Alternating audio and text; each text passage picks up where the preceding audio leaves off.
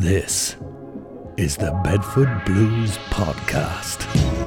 Hello and welcome to another episode of the Blues Podcast. Well, it's set to be a packed march at Goldington Road as both senior sides contest important league fixtures, three figures reach important appearance landmarks, and a former face returns for our first sportsman's dinner of 2022. With so much going on, we've decided to split the podcast into two episodes. Ahead of the London Scottish fixture, which concludes the Championship campaign later this month, we'll hear from Mike Rea as he reaches half a millennium of matches in charge of the club.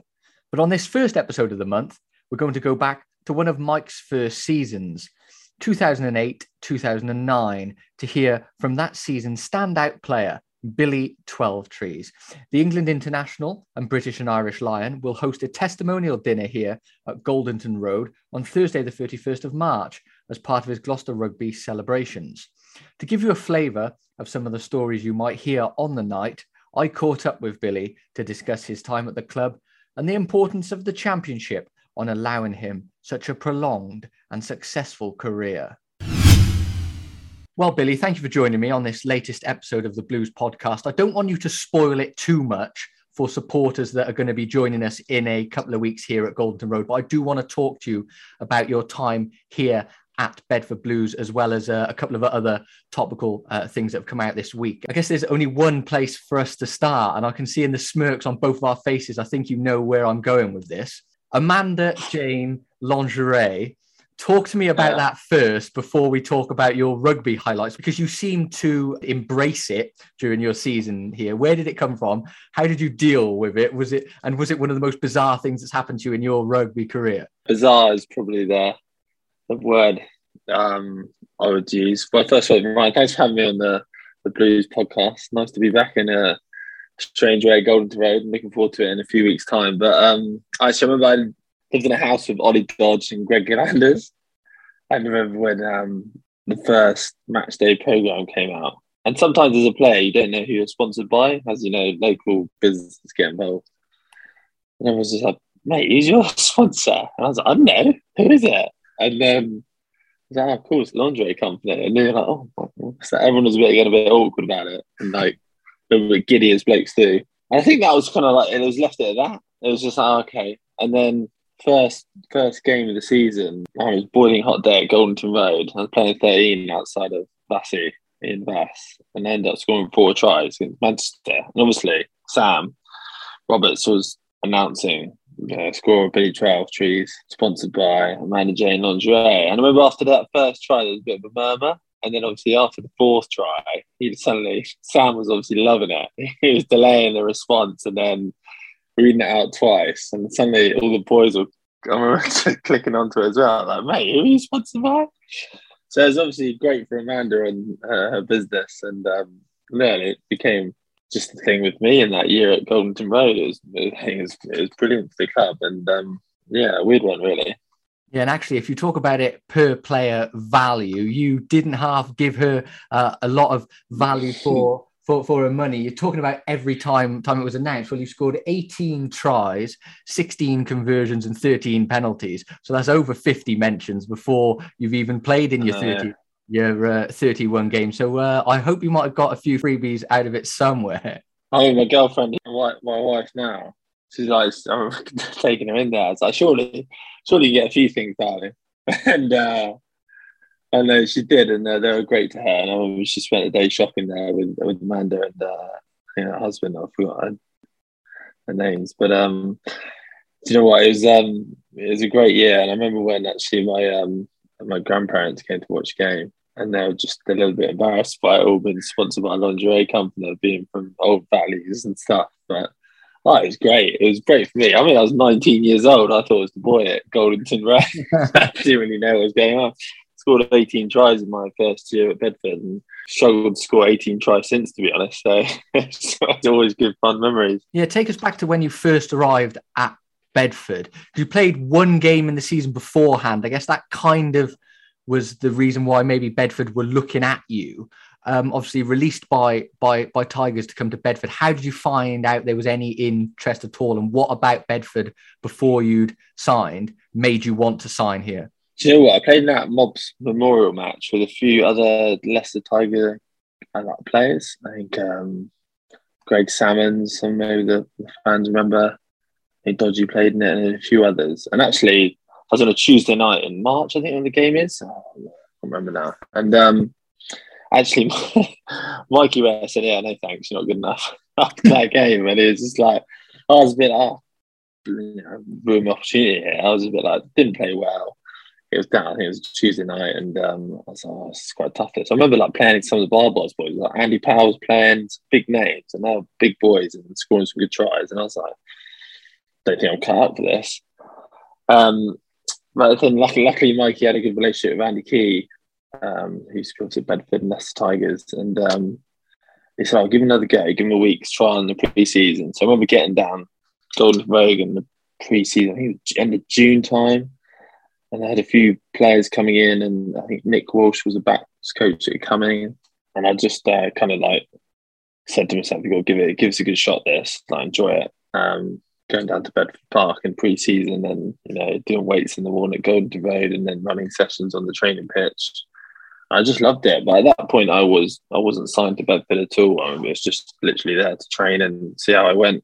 And then luckily, obviously offered me a contract midway through the pre-season. So I was very much under the impression that Mikey didn't like me at all. So I just got my head down and started working hard. And I just loved that summer. And, it all went so quickly from there. But my biggest memory was doing pre-season with Paul Tupai, obviously Toops. And I think it was his first year at the club as well. And we were doing a boxing session. And he was Heinze was behind me with Mike and I just giggling away because Toops was just whacking me in the ribs and the kidneys. Every 10 seconds, I'm just there, like crying, just like, please, no more. I was like, this is what it takes to be a half decent rugby player. I'm not out for it. But yeah, it got a ball in my hand. It was a bit better after that. Yeah, you've mentioned a couple of names already. I mean, I'm looking at the squad list. I mean, there's some real legends of this club, legends of English rugby, international level. We've got Carl Dixon, international referee at the moment. Sasha Hardin, who played 10 plus years here. Toops, as you've mentioned. Phil Bolton, 100 games. Duncan Taylor now, Saracens. Yeah, yourself, Vassi, Daryl Wienendahl still playing the game. Dodgy, who you've mentioned. I mean, what sort of team spirit was there that year? Because there's a lot of big characters. Probably you weren't one of those in your young career, but what did you maybe learn from some of those players that were at the senior stages of their career at that point as well? Do you know what? It's fantastic because I was like just so energized to be there and just wanted to learn. And I was obviously came from a Leicester Tigers academy where I'd been in a professional environment, seeing the first team, what they're about. And I was a bit like, everyone was aware I came from the academies before I was a dropout. And it was kind of like, okay, got to prove me wrong. And then I remember seeing Meirion Botha. He's just like very approachable. And he's just like, oh, enjoy it, just go hard. Meirion always went hard in the games and always liked the way Mo played. And then Sasha was always very approachable, and like I was like, he's got his good lads, and they just went hammer and tongue in the games. And then you had obviously James Pritchard, who's obviously a legend of the club, and quite quiet guy but very professional, and was being a Canadian international and just ultimate pro. And I was like, well, that's what it takes. And then there was Dicko. I ended up obviously playing with Dicko. I was playing 10 for the most of the year, and he played 9. I just learned a lot of him, and then he had that class about him. I was always really intrigued. He was a very, very good player. I was like, how's this guy not in the Prem? And there's a lot of players like that. You're like, how have they not made it all? It's just the way rugby is. Like guys in that league still is, you go don't get an opportunity, so you just wait to get an opportunity. So I was just like, I have to be pretty good to play in this team. So it was great because they're senior guys, but it had. As you all know, the way Mikey wants to play the game, it just suited me down to a T, and I just thoroughly enjoyed just getting stuck in. I'm sure. I know you've mentioned that you maybe thought that Mike didn't like you at the start. I'm sure he did at the end of the campaign. What did he, but also the rest of the coaches, teach you at that young age that's maybe lasted with you throughout your career? More so, just to enjoy it. I remember the games we didn't do well. We just we didn't play with the Bedford identity. And I remember at half times and stuff, he would just go very cross and not emotional, but he was like, lads, if we're going to play this game we want to play, play it. What are you waiting for? What are you scared of? And that suited me brilliantly. I was just like, yeah, all right, let's have a crack. Let's go. And famously in my mind, I think I played at Doncaster away, and I think it was only my second or third start at the club, and I was playing fly half. And I remember the first 30 minutes, I just didn't kick the ball, and I was just running the ball everywhere from our own half and our own try line. I remember Toops shouting at me, he's like, "Duffy's, kick the ball, man." I was like, "Oh yeah, I'm gonna do that on the 10." And it was just like, Mikey was loving it. He was just like, "Let's have a crack." And so steep learning curve, as a young player playing in that league, because it's pretty physical. And you go to I remember going up to Rotherham and getting knocked out in the first few minutes, and I was just like, "Whoa, this is different." It was last week, but. Yeah, those coaches just, especially Walshy and Mikey, they just wanted to us express ourselves and play a good brand of rugby. So it wasn't, you couldn't not love doing it. And you've spoken about some of those particular moments. Obviously, the one that, for me, who obviously wasn't around at the time, that kind of thing, when people talk to me about Billy Twelvetrees, it's a photo that's on the wall opposite me, is your swan dive try. It's one that we've put on socials quite a bit as well. Is that one of your standout moments? Or was there particular games, instances that stand out as well? Yeah, that stands out because I've never dived like that again, for the reason that I landed on my knee and I split my bursa inside my knee, and I've had trouble ever since. So every time I see that photo, I'm like, "Oh, you bloody idiot. Why did you do that?" So that's why it sticks in the memory. But also, I remember it me and Dodgy, we just had that little play we did with Brendan Burke or Vassi. And Ollie Dodge was a freakishly powerful athlete, and I was just looking for him the whole time. And then, Dodgy would always beat the first two defenders, and if he got an offload away, I would always just learn to be on his shoulder. And I remember that, I think it was back in the spring that game.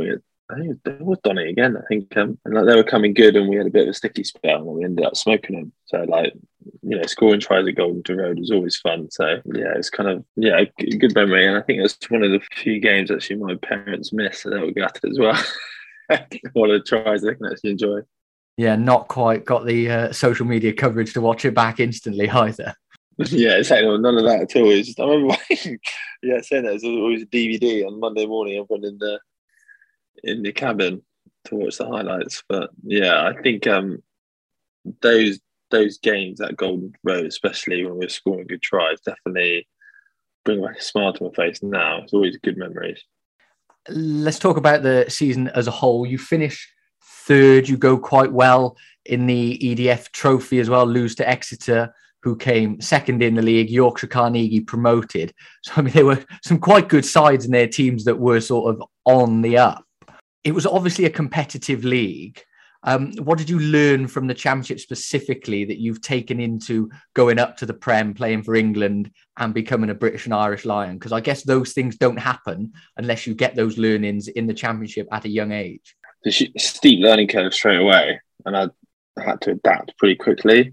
But I think I had to learn that you had to be pretty, very consistent. Consistency was key. I remember playing Exeter at home, actually, and I was like, yeah, we've got these boys. And then I realised how efficient and what a team they were. And Gareth Steenson at the time, the general at 10, just busting the show. And I was like, I'm miles away from this guy. And then he kicked one from halfway and just crept over the crossbar and stuff like that. I was like, in my mind, I was like, they are miles in front of us. Not on the scoreboard, we were always very close, but obviously that's where that team and club has gone now. But so it kind of drove me internally as if you want to be this time I was a bit of Bedford. It was just just be a good Bedford player, and it was just internal driven.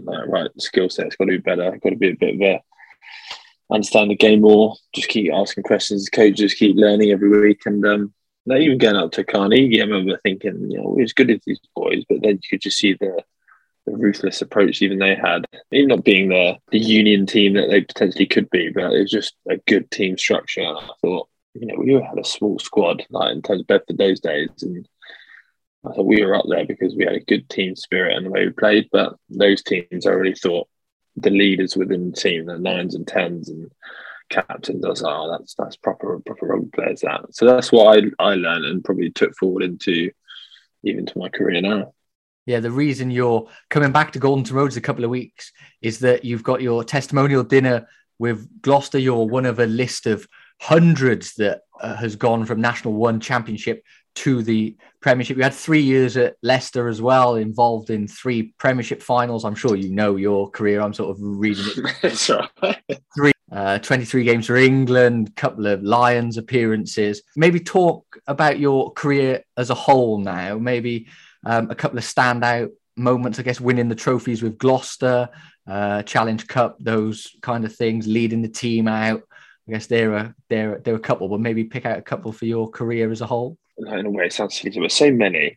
And I'm not like one for like big memories of winning trophies, because I only won one at Gloucester. But those Premiership finals with Leicester, like being a young player coming off the bench in those finals, and didn't win them, to be honest. So that was that massive learning curve. I was like, with a team, and you're emotionally involved in the team, like you are when you're involved, even as a club, with your staff, with your players, and then losing in a grand final, like I think twice in a row, like it was like really gut wrenching. I was like, it's hard to win this thing.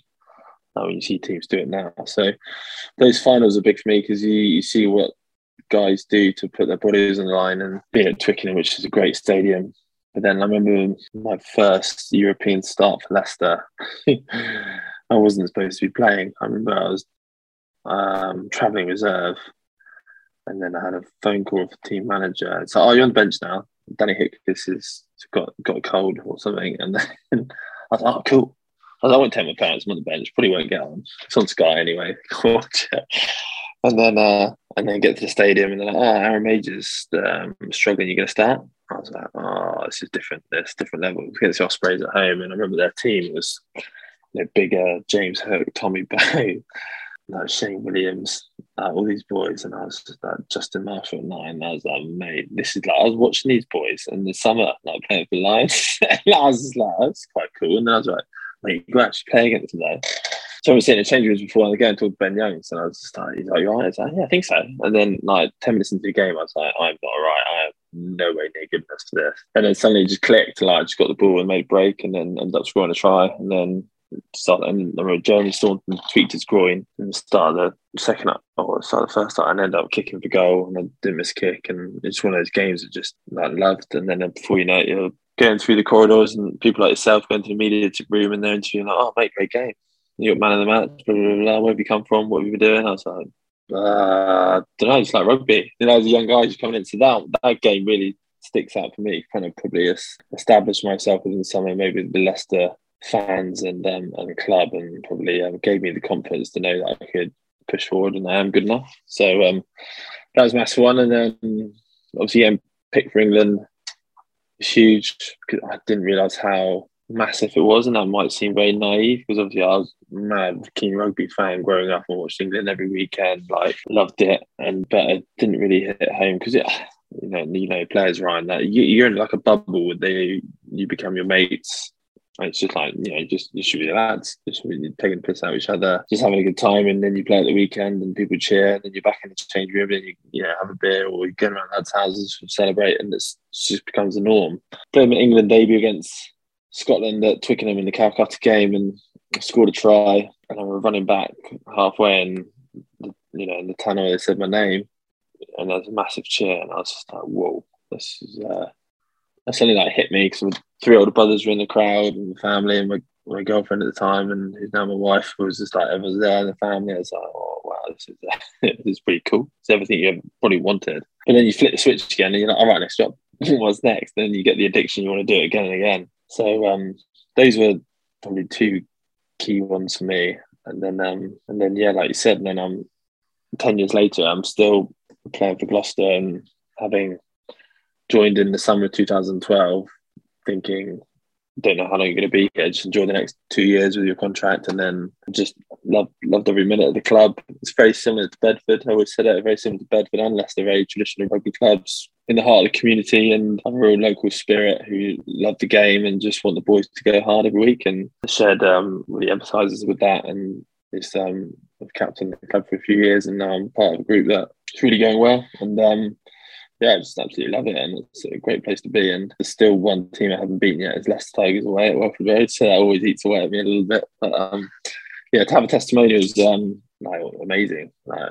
Never thought I'd be at a club for 10 years, or never thought I'd be a professional rugby player, even when, like I said, in turning up at pre-season at Bedford Blues, I was like, got this week, better give it a good crack, otherwise I'm going to be back at home with mum and dad. So always very lucky to do what I do and very appreciative. So I've always had the mindset of just going in every day and just going hard, and you never know what's around the corner. I don't want to ask a sort of doom-mongery question, but what do you think would have happened if it went wrong for you here at Bedford? Do you know what? I was absolutely fine with it, because I never ever thought it would.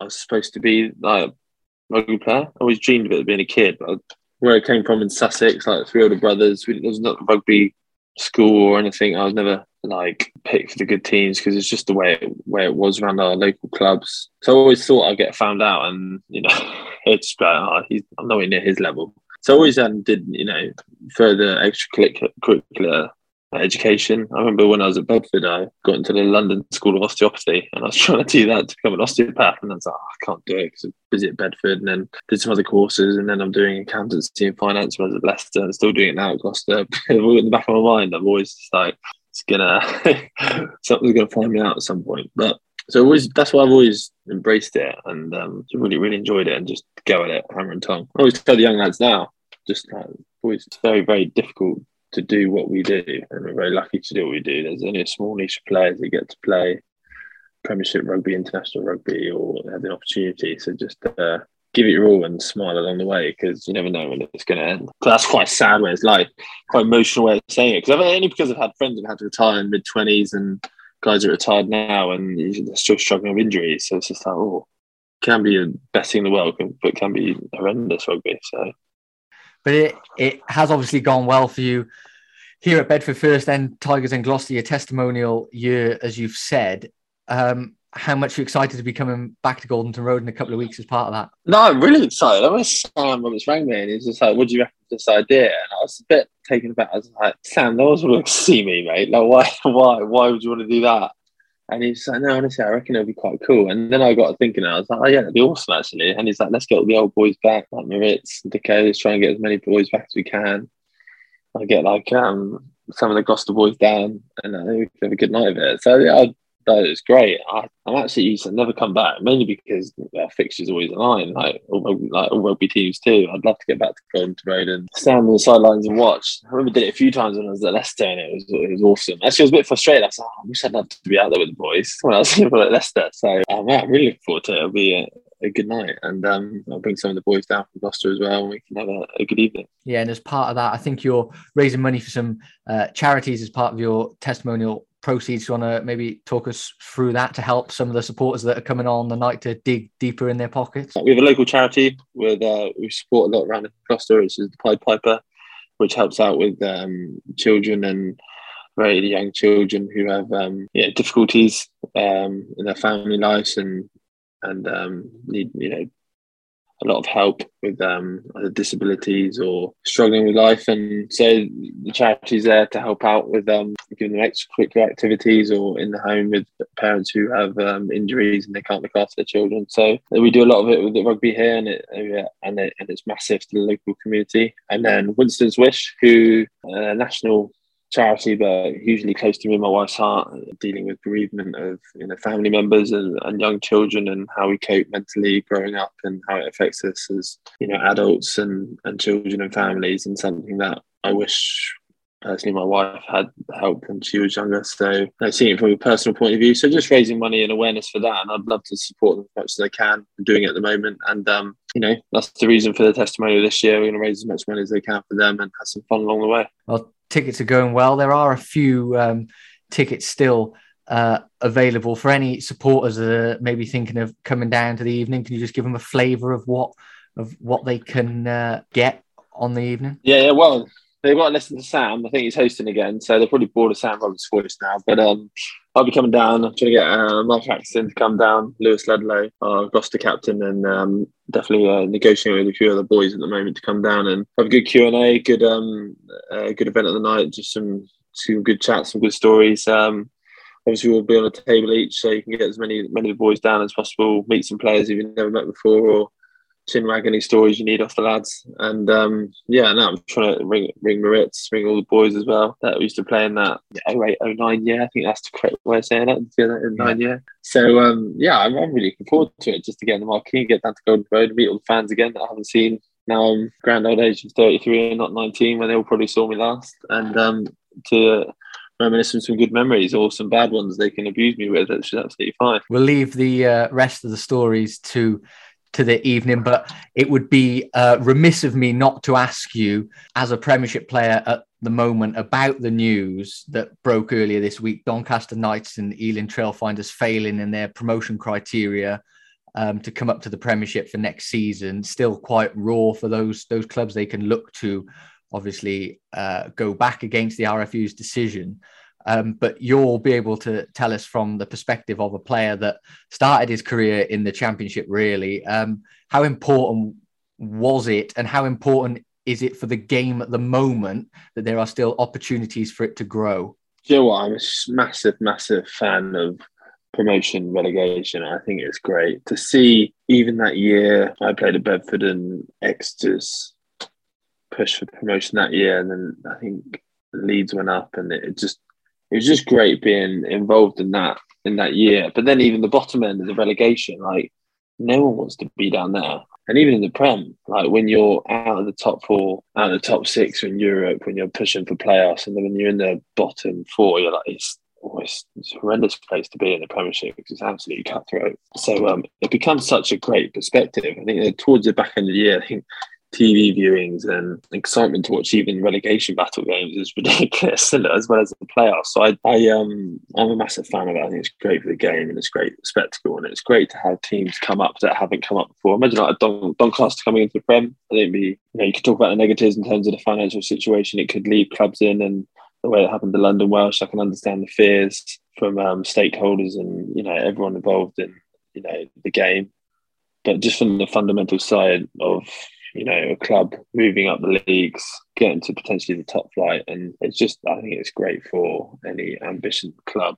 You even look at somewhere like Hartbury, who's obviously close to Gloucester here. They've come up through the league through whatever reasons, with funding and university near them. But the drive that team has, and I think it's just great for the game. Great for the game. And for those teams now, that Ealing and Doncaster, I don't know the process, but even we played Ealing in pre-season here, and they were already talking about when they're going to be in the Prem next year. So it's always a difficult one, isn't it, to see. And then obviously CU boys beat them the other week, and it's kind of like, oh, they're getting worried. But I think it's great. That Championship is so competitive that we always talk about it in change rooms with boys, because we played there, and boys in the squad, this squad have played in the Champ, and it's always interesting to see what happens. But from my point of view, I'd love to see a team get promoted, and it just makes it all for the better. Yeah, and just looking at your Gloucester changing room, I've sort of had a look on my phone at your squad list. I didn't do too much research into it, but I could name quite easily 9 players that have played in the Championship. Yeah. I'm sure if I did more research, it would go into double figures.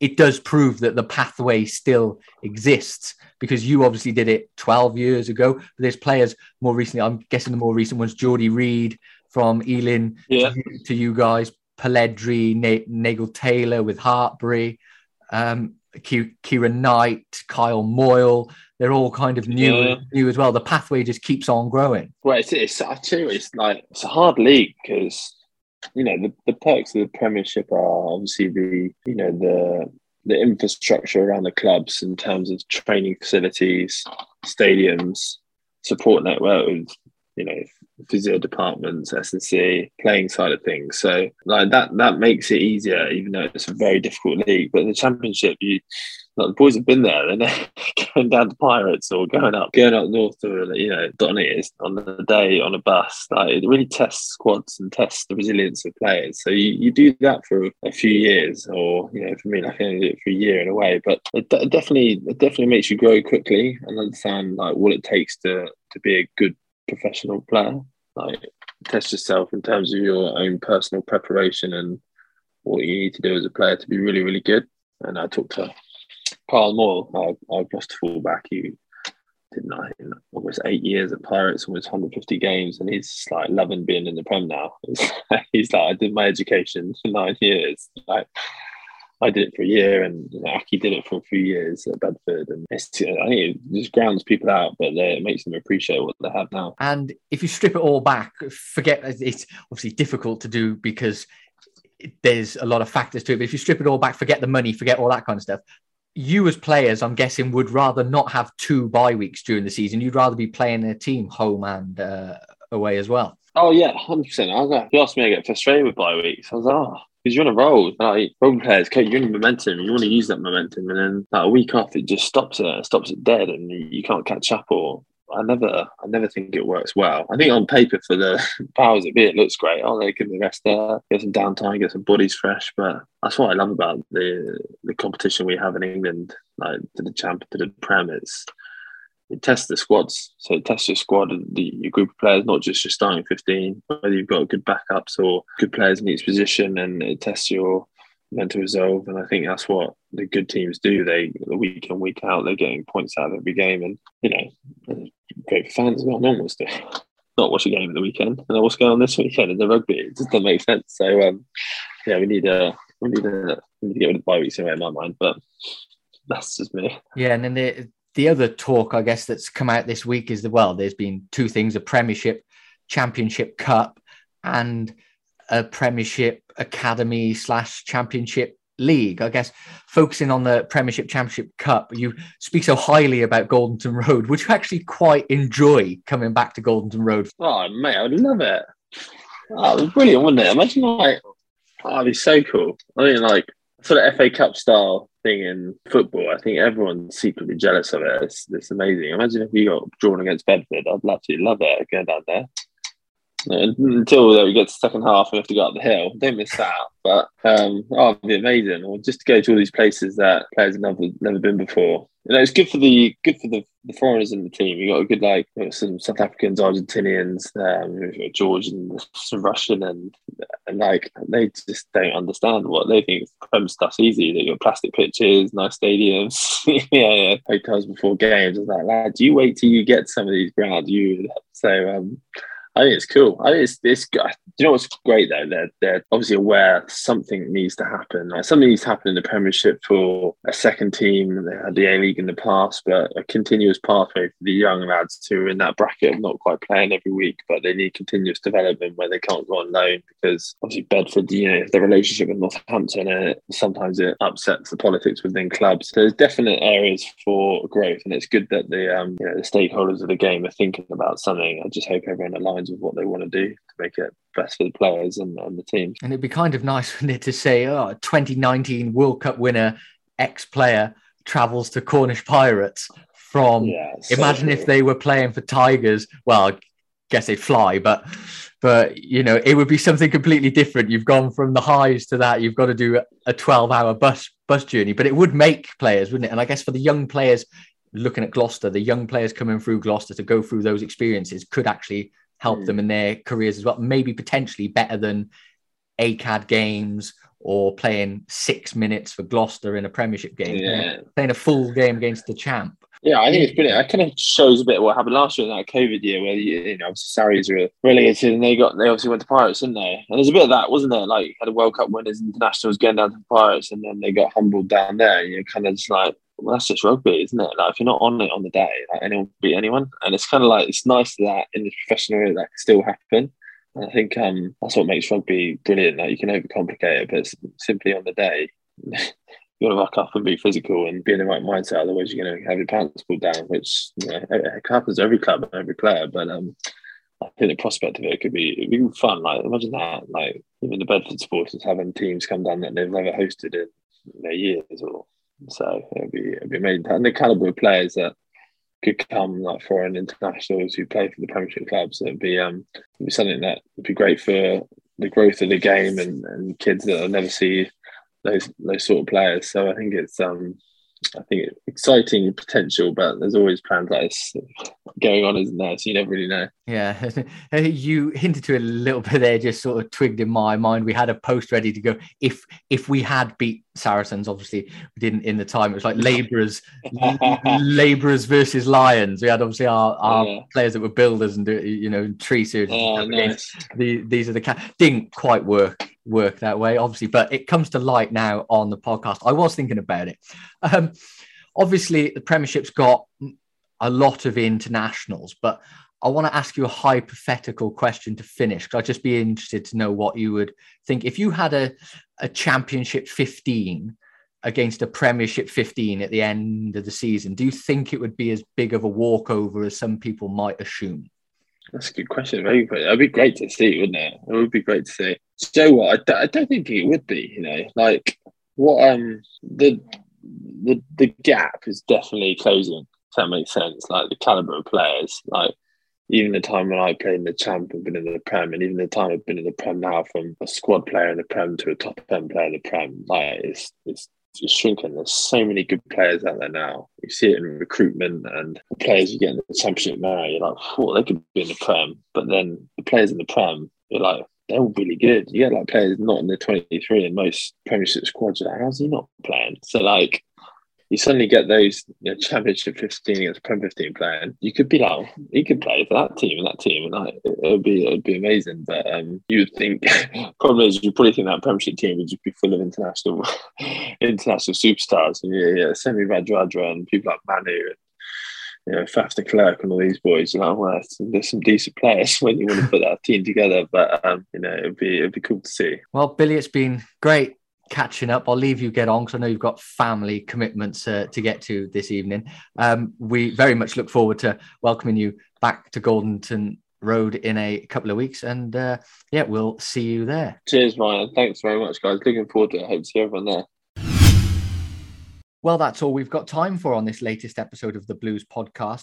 Don't forget, tickets are still on sale for our Friday Night Lights and Real Ale Festival fixture against Coventry, as well as the home leg of our Championship Cup encounter with Nottingham on St George's Day.